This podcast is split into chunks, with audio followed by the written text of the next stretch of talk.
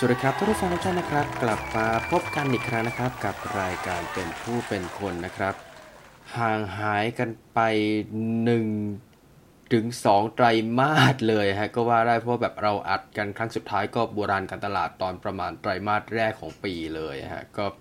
กลับมาทีคราวนี้ก็มีเหตุให้ต้องอัดกันอีกแล้วนะครับเนื่องจากผมติดโควิด เมื่อช่วงต้นเดือนที่ผ่านมาก็เลยจะมา บันทึกประวัติศาสตร์กันตรงนี้นิดนึง จริง ๆ ผมเชื่อว่ายูทูบเบอร์กับ podcaster ทั่วฟ้าเมืองไทยตอนนี้ก็น่าจะติดโควิดกันแล้ว แล้วก็น่าจะกำลังเตรียมถ่ายทอดเล่าประสบการณ์ให้กับ Subscriber ของเขาได้ฟังกันอยู่นะฮะ แต่ว่าของผมก็หลักๆ คือเหมือนบันทึกประวัติศาสตร์เอาไว้ให้กับตัวเองด้วยครับเผื่อผ่านไป 10 ปี 20 ปีจะได้ย้อนกลับมาฟังจะได้พอเห็นภาพตรงนี้ แล้วก็เพื่อบอกเล่าให้กับ ท่านที่ยังไม่เคยติดโควิด ซึ่งยังเหลืออยู่นะครับสำหรับซีซั่นนี้ก็จะได้มาถ่ายทอดให้ฟังกันนะครับว่าผมต้องเจอกับอะไรบ้าง แล้วก็สภาพร่างกายจิตใจอะไรเป็นยังไงประมาณนี้ก็เดี๋ยวจะมาเล่าสู่กันฟังต่อไปนะครับ แต่ว่าเกริ่นกันก่อนนิดนึงว่าที่ผมหายไปหลักๆก็คือ งานประจำของผมนะครับ ค่อนข้างรัดตัวมากขึ้นนะครับทำให้ไม่ค่อยมี เวลาในการไปจัดรายการไปอัดไปโน่นไปอะไรอย่างนี้ เตรียมสคริปต์อะไรประมาณนี้ เพราะว่าเตรียมสคริปต์แต่ละทีก็ต้องเหมือนใช้เวลาประมาณ 2-3 วันในการหาข้อมูลสรุปย่อความอะไรต่างๆนานาประมาณนี้นะครับ ถ้าเกิดเป็นรายการโบราณการตลาดนะฮะแล้วก็ นอกจากนี้มันก็มีเรื่องแพชชั่นของผมที่มันเหมือนมันหายไปโดยที่ผมไม่ทราบสาเหตุนะฮะเหมือนแบบเอออยู่ดีก็ ไม่อยากทำแล้วอารมณ์ประมาณ Forest Gump นะฮะวิ่งข้ามจะวิ่งข้ามรัดข้ามอะไรอยู่ดีๆก็อะไม่อยากวิ่งแล้วอะไรประมาณนั้นนะครับ แต่ว่าล่าสุดก็ติดโควิดเป็นที่เรียบร้อยแล้วนะครับ ก็เลยมาข้อสนิมตรงนี้นิดหน่อยบอกเล่า 90 ให้กับท่านผู้ฟัง ซึ่งผมก็ไม่แน่ใจนะครับ ว่าจะยังเหลือกันอีกไหมก็จะมาถ่ายทอดได้ฟังกันนะครับ ว่า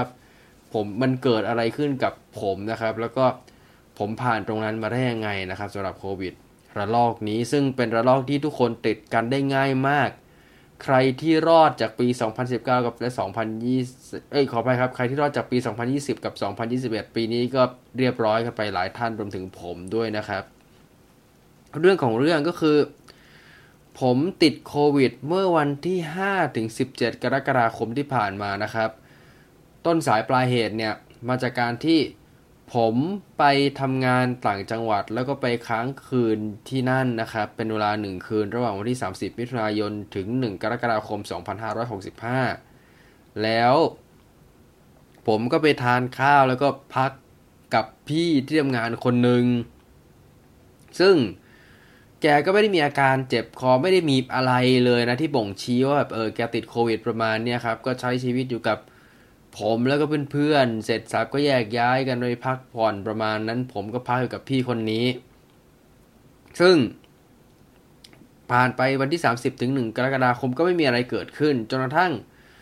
วันอาทิตย์ที่ 3 กรกฎาคมก็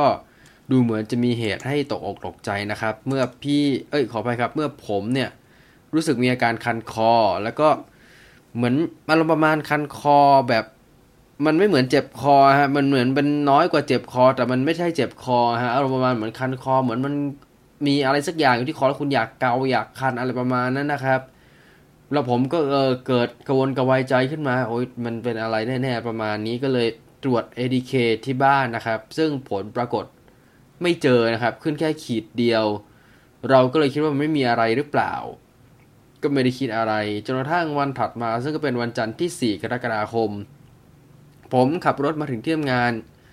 พอจอดรถปั๊บก็เจอไลน์ทันทีว่าพี่ที่ผมค้างคืนด้วยติด 2 ขีด ติดโควิดนะครับ ATK ขึ้น 2 ขีดก็เรียบร้อย ผมก็เลยไป ATK กับทางที่ทำงานนะครับ แล้วก็พบว่าของผมยังขึ้นขีดเดียว แต่ว่าทุกคนที่ไปด้วยกันกับทริปวันนั้นที่ทำงานผมเนี่ยให้ work from home อยู่บ้านเป็นเวลา 7 วันนะครับ ถ้าเกิด 7 วันไม่เจอปุ๊บก็มาทำงานได้ แต่ว่าถ้าเกิดระหว่างนั้นเจอก็ให้กักตัวยาวๆได้เลยนะครับ ผมระหว่างนั้นผมก็มีอาการคันคอเหมือนเดิมแหละ แต่วันนั้นรู้สึกเหมือนมันเพลียๆยังไงพิกลนะเหมือนแบบมันเพลียกว่าปกติ คือมันไม่เต็มร้อยเหมือนเดิมแต่มันอยู่ที่80 70ประมาณนั้น แต่ว่ามันไม่ได้สดชื่นแจ่มใสเหมือนเดิมแล้ว แล้วก็เหมือนจะมีไข้ 37 ปลายๆ ด้วยถ้าผมจำไม่ผิดนะฮะ มันเริ่มรู้สึกว่ามันมีอะไรไม่ชอบมาพากลแล้ว แต่ตรวจ ADK ที่ทำงานก็ยังขึ้นขีดเดียว ก็เลยรู้สึกว่าแบบ เอ๊ะมันอะไรยังไง วันที่ 5 กรกฎาคมซึ่งเป็นเช้าวันอังคารก็เลยรู้สึกว่าแบบเออไหนๆก็กักตัวแล้วรู้สึกว่ามันคงจะใช่แน่ๆแล้วเพราะว่าพี่ที่ทำงานที่ผมค้างพักค้างคืนด้วยอะ่ะก็ติดไปแล้ว มันคงถึงคราวผมแน่ๆแล้ว ก็เลยลงจากห้องนอนไปตรวจ ADK ก็เรียบร้อยครับ ขึ้น 2 ขีดอย่างเป็นทางการ เช้านั้นก็เลยเป็นเช้าที่ค่อนข้างวุ่นวาย เพราะว่าผมจะต้องบอก ที่ทำงานว่าผมติดโควิดแล้ว บอกครอบครัวให้ระวังแล้วก็ให้เหมือน เตรียมของเตรียมอะไรสำหรับเอาอาหารมาให้ผมเอานู่นเอานี่อะไรอย่างนี้มาให้ แล้วก็บอกคนบอกคนที่ผมต้องดีลงานด้วยบอกใครต่อใครว่าผมติดเพื่อที่จะแบบจะให้เฝ้าระวังต่อไป แล้วก็นอกจากนี้ก็ต้องมาย้ายของย้ายสัมภาระขึ้นมาที่ห้องนอนของผม ซึ่งของที่ผมยกขึ้นมาหลักๆ ก็จะเป็นกระเป๋าออฟฟิศของผมเนี่ยแหละ กระเป๋าโนกระเป๋าที่ทำงานโน้ตบุ๊กเอ่อเมาส์อะไรต่างๆนานา ก็ยกขึ้นมาทำงานบนห้องนอนที่นี่เลยนะครับ แล้วก็ยกพัดลมขึ้นมาด้วย เผื่อว่าเวลาช่วงกลางวันอะไรเงี้ยก็จะเปิดพัดลมเอาลดค่าไฟที่บ้านอะไรประมาณนี้นะครับ ก็ยกขึ้นมาขึ้นมาอยู่ที่ห้องนอนผม ซึ่งมันก็จะมีแค่ตู้หนังสือเครื่องเล่นซีดี อะไรประมาณนั้นสำหรับเพื่อความบันเทิงประมาณนี้ครับ แต่ว่า ประเด็นจริงๆเนี่ยก็คืออาการซึ่งมันเป็นอาการที่มันไม่เต็มที่ร้อยเปอร์เซ็นคือมันกึกกึกกักกักนะฮะจะเจ็บคอก็ไม่เจ็บคอสักทีเดียว ความรู้สึกตอนนั้นคือเหมือนระคายคอหรือคอแห้งมากกว่า ซึ่งมันคล้ายๆกับ 2 วันก่อนหน้านะครับ แล้วก็มีอาการจะไอแต่เหมือนก็ไม่ไอ คือมันจะอยากไอหลาย ๆ ครั้งนะครับ อยากไอแต่ว่าพอจะไอจริงๆออกมามันก็ไม่ไอ ซึ่งผมก็ไม่แน่ใจเหมือนกันว่าเกิดอะไรขึ้น แต่ที่แน่คือมันมีไข้ต่ำๆประมาณ 37 ปลายๆเหมือนเดิม แล้วก็มีอาการเพลียๆมึนๆอยู่ ซึ่งมองในแง่ดีก็คือเหมือนมันผมก็ไปฉีดวัคซีนล่าสุดอะเป็นวัคซีนโมเดอร์นานะครับ มาปลายมีนาคม ถือว่ายังพอมีภูมิอยู่บ้างนะฮะ ซึ่งถ้าเกิดติดหลังจากนี้ก็จะแบบ เออประสิทธิภาพอาการผมอาจจะแรงกว่านี้ คือผมก็ไม่แน่ใจจะถึงทุกวันนี้ว่าที่อาการมันกึกกึกกอย่างเงี้ยเป็นเพราะ ผมฉีดวัคซีนมา เป็นเพราะผมกินวิตามินหรืออะไรก็ตามแต่นี่แหละ แต่ว่าผมก็โอเคไหนๆก็มาถึงขั้นนี้แล้วก็คุยกับที่บ้านที่บ้านก็เลยบอกว่าแบบเออช่วงสายก็ไปตรวจที่โรงพยาบาลไหมผมก็เลยออกเดินทางไปที่โรงพยาบาลเอกชนแห่งหนึ่ง พื่อตรวจ PCR แล้วก็รับยานะครับ ซึ่งขั้นตอนก็ตามปกติเลยครับ ก็คือลงทะเบียนคนไข้ ซึ่งก็คือวัดไข้ ความดันออกซิเจนต่างๆ นานา แล้วก็ตามด้วยการทำ PCR test ซึ่งก็คือจะไปยืนตรงจุดจุดหนึ่งแล้วก็จะมีเจ้าหน้าที่โผล่มาจากช่องนะครับ แล้วก็จะเอาไม้อะไรสักอย่างเนี่ย มาแยงแยงป้ายๆแถวๆลิ้นด้านบริเวณด้านข้างของลิ้นนะครับ แล้วก็บริเวณด้านในจมูกแต่ใช้ไม้คนละอันนะครับ ไม่ต้องทำหน้าตกใจแล้วก็ เสร็จปั๊บก็จะรอผลอยู่ประมาณเกือบชั่วโมงหนึ่งแล้วค่อยขึ้นไปฟังผลกับคุณหมอ ซึ่ง ก่อนที่จะประกาศผลเนี่ย คุณหมอแกก็พูดคุยถามไทยอาการเป็นยังไงมีอะไรบ้างประมาณนั้นผมก็เล่าไปแบบที่ผมเล่าให้ท่านผู้ฟังได้ฟังไปเมื่อสักครู่เนี่ยครับ แล้วแกก็ให้ผมหันหลังถกเสื้อขึ้น แล้วแกก็ฟังเอาสเตตนะฮะที่ฟังเสียงชีพจรนะครับ ฟังเอาไป ทาบกับบริเวณหลังของผมเพื่อฟังเสียงหายใจ ซึ่งแกก็บอกว่าเชื้อไม่ลงปอด เข้าใจว่าฟังเสียงหายใจน่าจะพอทราบครับว่าเชื้อลงปอดไม่ลงปอด แล้วแกก็เอาตัวเลขให้ดูว่ามีเขาเป็นตัวเลขจากการตรวจ PCR test ฮะรู้สึกจะอยู่ที่ประมาณ 31.7 หรือ 37.1 นี่แหละผมจำไม่ได้แล้ว แต่ว่าแกก็บอกว่าเชื้อที่เจอเนี่ยมันอยู่ในค่าเฉลี่ยประมาณเทียบเท่ากับมาตรฐานของคนอื่น ไม่ได้เชื้อมากไปไม่ได้เชื้อน้อยไป แกว่าประมาณนี้นะครับ แล้วก็ หลังจากนั้น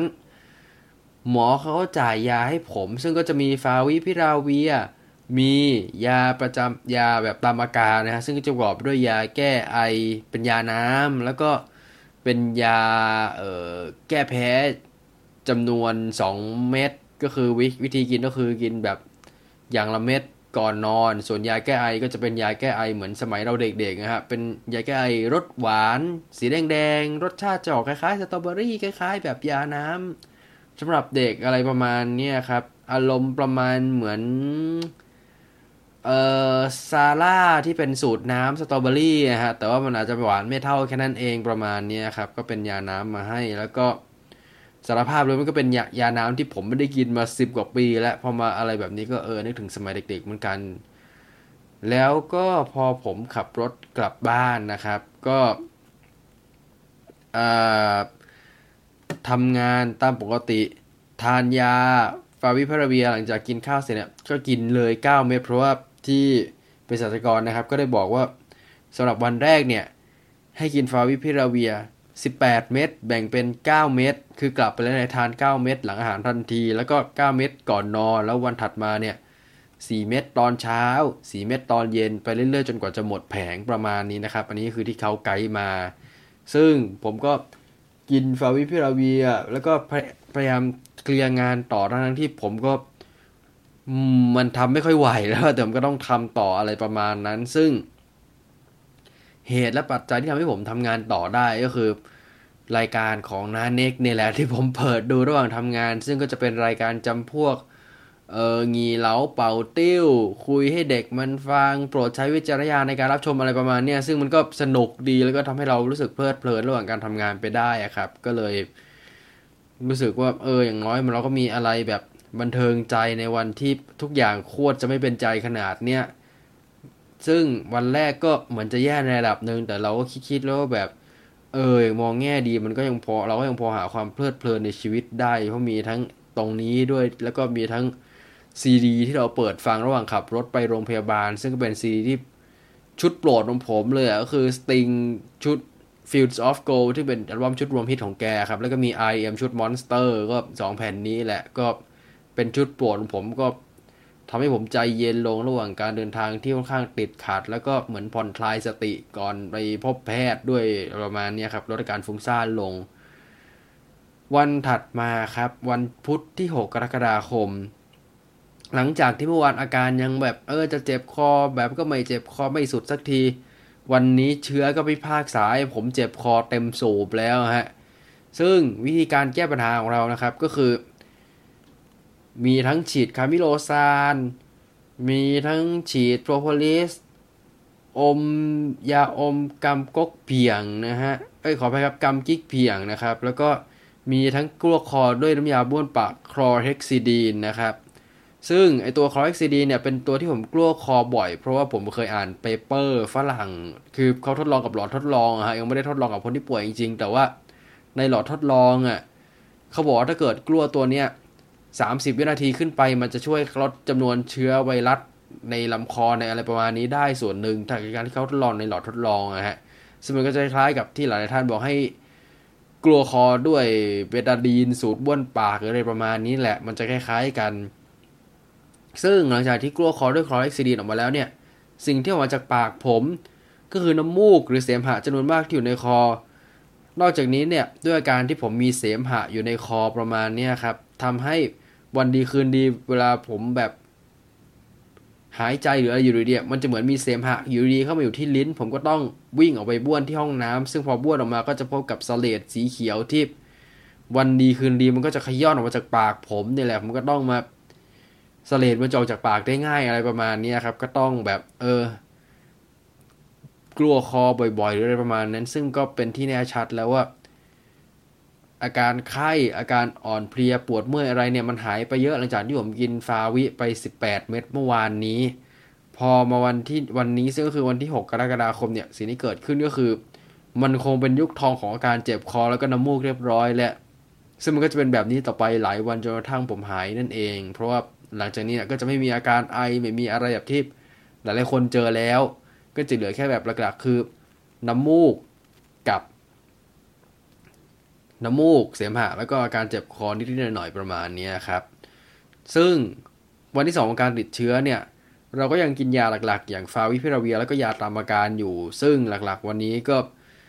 ดูจะไม่ค่อยมีอะไรตื่นเต้นเล้าใจเหมือนเมื่อวานและก็ทำงานไปเรื่อยตามสภาพประมาณนั้น แล้วก็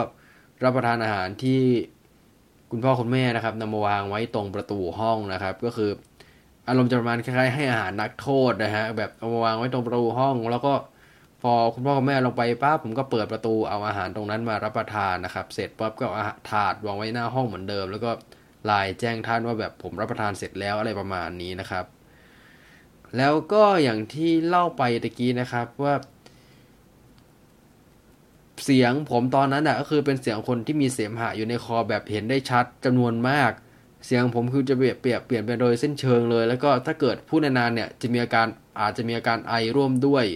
แต่ถ้าเกิดไม่พูดอะก็จะไม่ไอ ฉะนั้นสิ่งที่เราทำก็คือ ดื่มน้ำซึ่งน้ำที่ว่าเนี่ยก็คือเป็นน้ำเอ่อ น้ำขวดนะฮะ ยกแพ็คก็ยกขึ้นมาไว้บนห้องประมาณ2องสาแพ็คนะฮะ ก็ดื่มทยอยดื่มไปเรื่อยๆ แล้วก็จะมีอมยาอมกำกิ๊กเพียง ใช้คามิโลซานฉีดปากอยู่เรื่อยๆ ซึ่งมันก็ช่วยอาการเจ็บคอได้ส่วนหนึ่งนะครับ นอกเหนือจากการที่ผมไปกลัวคอโดยตัวไอคลอเฮกซิดีนตรงนี้เนี่ย นอกจากนี้สิ่งหนึ่งที่ผมสังเกตในโลกออนไลน์นะวันนั้นก็คือเรื่องที่ว่ามีหลายท่านที่เข้ามาให้กำลังใจผมเมื่อวานนี้เนี่ย พอให้กำลังใจผมเมื่อวานปั๊บปรากฏวันนี้ติดเชื้อทันที ขณะที่บางคนก็กำลังจะหายแล้ว เช่นกัน เราก็เลยรู้สึกว่า เออไอโควิด รอบนี้เนี่ยมันระบาดกันง่ายมาก เราไม่รู้ว่าจะมีการล็อกดาวน์ทางเศรษฐกิจ จะมีอะไรมาตรการอะไรที่จะส่งผลต่อทางภาคธุรกิจหรือเปล่า เพราะว่า ปีนี้มันก็มีอะไรหนักหนาเยอะ มีเรื่องเงินเฟ้อเรื่องสงครามที่ส่งผลต่อราคาน้ำมันราคาปุ๋ยอะไรต่างๆนานาแล้วก็จะมีโควิดตรงนี้อีก เราก็ไม่รู้นะครับว่าหลังจากนี้มันจะส่งผลอะไรต่อธุรกิจระยะยาวหรือเปล่า หรือเรารักษากันเองได้เราเป็นโรคประจำถิ่นแล้ว หรืออะไรยังไงก็ต้องรอดูลองเทอมกันต่อไป แต่ว่าณนะวันที่สองที่ผมติดเชื้อผมก็อดเป็นห่วงตรงนี้ไม่ได้นั่นแหละว่ามันจะมีผลระยะยาวอะไรต่อไปหรือเปล่า ตัดมาวันที่ 3 แล้วก็วันที่ 4 ของการติดเชื้อคือวันที่ 7 ถึง 8 กรกฎาคมนะฮะซึ่งก็คือวันพฤหัสกับวันศุกร์ละอาการโดยรวมก็ยังคงที่นะครับ ไม่ค่อยมีอะไรตกอกตกใจและคือมันจะแบบคงที่อาการป่วยหลักๆ ก็ค่อยๆ ดีขึ้นเรื่อยๆ น้ำมูกก็เริ่มลดลง ถึงแม้ว่ามันจะผลาญทิชชู่ในบ้านผมไปเยอะมาก ก็ตามนะครับ มันก็แบบค่อยๆลดลง แต่ผมก็ต้องสั่งน้ำมูกสั่งสั่งสั่งสั่งอะไรประมาณนี้ออกมาอยู่เรื่อยๆ มันก็ยังไหลออกมาอยู่เรื่อยๆ แต่ก็น้อยลงไปมากนะครับ ในช่วงพีเรียดประมาณนี้ที่ผ่านมาเช่นเดียวกับตัวเสมหะ แต่ทุกเช้าจะมีอาการเจ็บคออยู่ ซึ่งผมสันนิษฐานเอาเองแหละเพราะมันจากน้ำมูกไหลลงคอตอนนอน พอไปตื่นนอนไปกลั้วคอด้วยยาบ้วนปากเสร็จปั๊บอาการมันก็จะหายไปบางส่วนประมาณนี้นะครับ มันจะค่อยๆดีขึ้นเรื่อยๆ ซึ่งในช่วงเวลาตรงนี้เนี่ยวันวันที่ 7 ถึง 8 กรกฎาคมเนี่ย ผมก็เริ่มหาวิธีแก้เบื่อด้วยวิธีใหม่ๆ เช่น เปิดดูคลิปนะเน็กเพิ่มเติมหรือดูละครแรงเงาเวอร์ชันปี 2555 ซึ่งเป็นละครน้ำเน่าสุดโปรดตลอดการของผมเลย มันฮามากแล้วก็มันช่วยสุขภาพจิตของผมในช่วงระหว่างที่กักตัวได้พอสมควรเลยนะฮะสำหรับตัวละครแรงเงาอันนี้แล้วก็ เอาเข้าจริงเนี่ย ตอนนั้นก็เป็นเวลาประมาณ 3 วันกว่าแล้วที่ผมไม่ได้เห็นหน้าพ่อแม่ แล้วก็ดินแต่เสียงพูดผ่านประตูหรือเสียงคอทางไลน์เท่านั้นอะไรอย่างนี้ขณะเดียวกันเพื่อนหลาย ๆ คนก็เริ่มมีติดเชื้อขึ้นเรื่อย ๆ ขึ้น 2 ขีดขึ้นอะไรถ่ายรูปลงสตอรี่ลงเฟซอะไรประมาณนั้นเราก็เห็นภาพพวกนี้มากขึ้นเรื่อย ๆ ประมาณนี้นะครับ แล้วก็ในวันที่ 9 ถึง 13 กรกฎาคมนะฮะก็คือเป็นช่วง วันเสาร์ถึงวันพุธนะฮะ ซึ่ง วันที่ 13 ผมก็เขียนไดอารี่เอาไว้ว่า มันก็ยังดำเนินไปเรื่อยๆ ตามแบบของมันอาการก็ค่อยๆดีขึ้น เสมหะในคอเหลือนิดเดียวน้ำมูกไม่ไหลแล้ว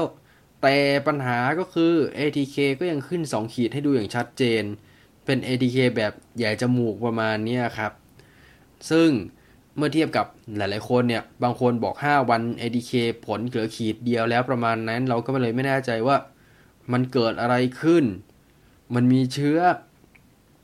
เอ่อที่มีความรุนแรงไม่เท่ากันปะปนอยู่หรือเปล่า บางคนได้เชื้อแรงบางคนได้เชื้อไม่แรง หรือมันขึ้นอยู่กับภูมิคุ้มกัน หรือมันขึ้นอยู่กับ 2 อย่าง หรือมันอะไรกันแน่ จนเราคิดไม่ได้ว่ามันเหมือนเรากำลังเล่นรัสเซียนรูเล็ตกับ เชื้อไวรัสตรงนี้อยู่หรือเปล่า เพราะว่าเราไม่มีทางรู้เลยเหมือน คุณรัสเซียนรัสเซียนรูเล็ตถ้าเกิดใครนึกไม่ออกฮะก็คือ เอาปืนลูกโม่ใส่กระสุนนัดหนึ่งแล้วคุณก็ปั่นไอ้ตรงกระสุนที่ใส่กระสุนตรงนั้นแหละแล้วคุณก็ เออ ให้ผู้เล่นทายแบบแบบลองยิงหัวตัวเองดูว่าแบบ เออ มันจะโดนไม่โดนอะไรประมาณนี้ครับ เหมือนเรากำลังเล่นตรงนั้นอยู่เลยกับตัวเชื้อไวรัสตรงนี้ แต่มองโลกในแง่ดีก็คือ ผมก็ถือว่ายังโชคดีกว่าพี่ที่ทำงานคนนั้นมาก เพราะพี่ที่ทำงานคนนั้นเนี่ย นะวันที่เดียวกันที่ผมน้ำมูกจะไม่ไหลกับเสมหะในคอเลยนิดเดียวแล้วเนี่ยเขาก็ยังมีอาการไอแล้วก็มีน้ำมูกอยู่พอสมควรเลยครับ ซึ่งมองแง่ดีก็คืออาการของเราไม่ได้รุนแรงเท่าแม้จะหายช้าเมื่อเทียบกับคนอื่นก็ตามประมาณนี้นะครับ นอกเหนือจากนี้เนี่ยก็จะมีเรื่องที่ผมต้องทำงานพักผ่อนอะไรประมาณนั้นท่ามกลางเสียง การก่อสร้างบริเวณข้างบ้าน เพราะว่าบริเวณข้างบ้านผมก็จะมีการก่อสร้างก็คือจะมีการใช้เข็มเจาะมาเจาะเสาเข็มก็คือมองแง่ดีก็คือเขาไม่ได้ใช้ปั้นจันเพราะถ้าใช้ปั้นจันก็คือ บ้านผมอาจจะเกิดความเสียหายได้เพราะมันค่อนข้างใกล้พอสมควรเขาก็เลยใช้เข็มเจาะเอาแต่กันนั้น มันก็อาจจะมีการสั่นสะเทือนบ้างนิดหน่อยมีเสียงดังตึ้งตึ้งตึ้งวีดวีดอะไรประมาณนี้ครับผลก็คือ ผมไม่สามารถพักผ่อนด้วยการอ่านหนังสือหรือ ดูหนังหรือทำอะไรยาวได้ก็ต้องเปิดละครหรือดูคลิปสั้น ๆ อะไรประมาณนี้ไปครับ เพื่อให้ต้องมีสุขภาพจิตที่ค่อนข้างดี สามารถทำงานได้ แล้วก็ลดการถูกกวนสมาธิด้วยเสียงรอบข้างแบบนี้นะฮะหลังจากนั้นก็ผ่านไปเรื่อยๆนะครับจนกระทั่งถึงวันที่ 11 ที่ผมมีการติดเชื้อนะครับ ก็คือ วันที่ 14 กรกฎาคมนะฮะ สิ่งที่เกิดขึ้นคือผล ADK แบบน้ำลายเป็นลบแล้วนะฮะ ในที่สุด เอ้ย ไม่ใช่วันที่ 14 4กรกฎาคมขออภัยครับ วันที่ 15 กรกฎาคมครับ ผล ADK แบบน้ำลายเป็นลบแสดงผลแล้วเป็นลบ แต่ว่าแบบจมูกอะยังขึ้นว่า 2 ขีดอยู่นะครับ ซึ่งเราก็ต้องรอจนกระทั่งถึงวันที่ 17 กรกฎาคมนะครับ จนผลมันถึงจะขึ้นไอดีเคแบบจมูกถึงจะขึ้นเป็นลบ เข้าใจว่าเขาน่าจะมีเชื้อตายอยู่ในจมูกเลยประมาณนี้นี่แหละ ผลมันก็ยังเลยแบบอาจจะดีเลยกว่าแบบน้ำลายนิดนึงนะครับ ว่ามีเชื้อในร่างกายหรือไม่ แต่ว่าอย่างไรก็ตามเนี่ย พอ ATK แบบน้ำลายมันฟ้องแล้วว่า ผมไม่มีเชื้อ ผมก็เริ่มจัดการถูพื้นทำความสะอาดห้องอีกครั้งนะครับ ซึ่งก็คือเอาน้ำยาถูพื้นเนี่ยมาถูพื้นเอาสเปรย์ฆ่าเชื้อโรคมาฉีดโต๊ะ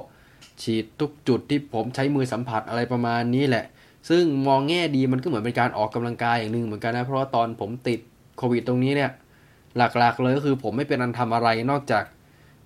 กินข้าว นั่งแช่อยู่ที่โต๊ะ อาบน้ำนอนอะไรประมาณนั้นอย่างเดียวไม่ได้ทำอะไรอย่างอื่นเลยอะฮะประมาณนี้แต่ว่าพอมาจัดของจัดโน่นจัดนี่ก็รู้สึกแบบแบบเออได้เหงื่อออกอีกครั้งในรอบหลายสิบกว่าวัน ซึ่งก็ถือว่าเป็นเรื่องที่ค่อนข้างดีเหมือนกันประมาณนั้น แล้วก็ ในช่วงที่หลังจากที่ผล ATK แสดงผลเป็นลบทั้งแบบจมูกแล้วก็แบบน้ำลายแล้วเนี่ย หลังจากนั้นผมก็กินวิตามินเสริมภูมิคุ้มกันตลอด ซึ่งมันก็คือวิตามิน C D ซิงค์ค u เซทีนแล้วก็ NAC NAC ฮะซึ่งมันก็คือสิ่งที่ผมเคยเล่าไปในสมัยผมยังจัดคุยกันวันอาทิตย์โควิดไดอารี่ประมาณนั้นนี่แหละ ซึ่งผมต้องย้ำอีกทีว่าไอ้ paper ตรงเนี้ยมันไม่ได้แบบฟันธงร้อยเปอร์เซนต์ว่าคุณกินแล้วคุณจะไม่ติดโควิดอีก มันพอมีผลเชื่อมโยงเรื่องของแบบ correlation หรือการเชื่อมโยงแบบนี้สำคัญว่าแบบ เออ ถ้าเกิดมีวิตามินดีระดับหนึ่งแล้วมันคนที่มีวิตามินดีสูงระดับหนึ่งจะมีอาการโควิด แบบไม่เยอะอะไรประมาณเนี้ยฮะ เราก็รู้สึกว่าแบบ เออ ก็กินกันไว้ดีกว่า น้อยมันก็ลดอาการลองโควิดลงได้ แล้วก็มันก็ดีสำหรับผมด้วยโดยเฉพาะวิตามินซีซึ่งมันเหมาะกับคนที่เป็นภูมิแพ้น้ำมูกไหลง่ายอย่างผมอะ่ะมันก็จะช่วยได้ตรงนี้ ซึ่งพอถึงช่วงประมาณวันที่ 18 ถึง 22 อะไรประมาณนี้เนี่ย ผมก็กลับไปทำงานที่ออฟฟิศแล้ว เพราะว่า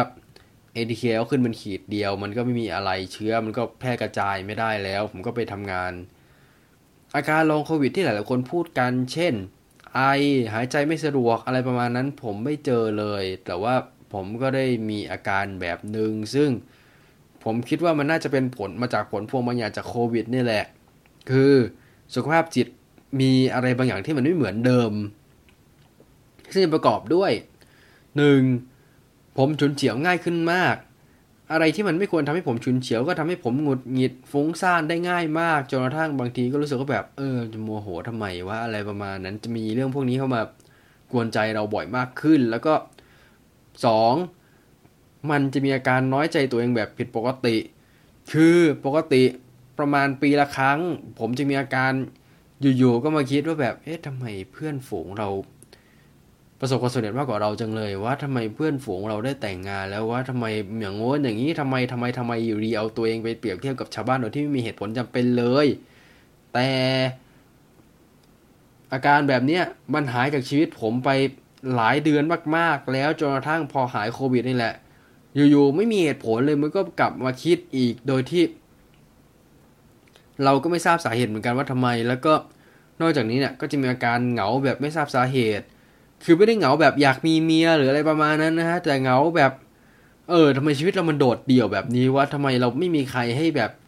พูดคุยปรึกษาได้เลยทั้งนั้นที่ตอนนั้นเราก็พูดคุยกับเพื่อนหลายๆ คนในแชทในอะไรประมาณนี้อยู่แต่อยู่ดีเราก็อดคิดไม่ได้แบบเอ๊ะทำไมกูแบบ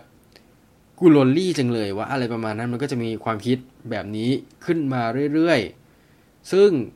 โชคดีที่มันกินเวลาถึงแค่ประมาณวันที่ 22 กรกฎาคม เพราะว่าหลังจากนั้นมันก็จะค่อยๆดีขึ้นจนนี้ก็ปรับมาเป็นปกติและสุขภาพจิตของผมปกติดี ซึ่ง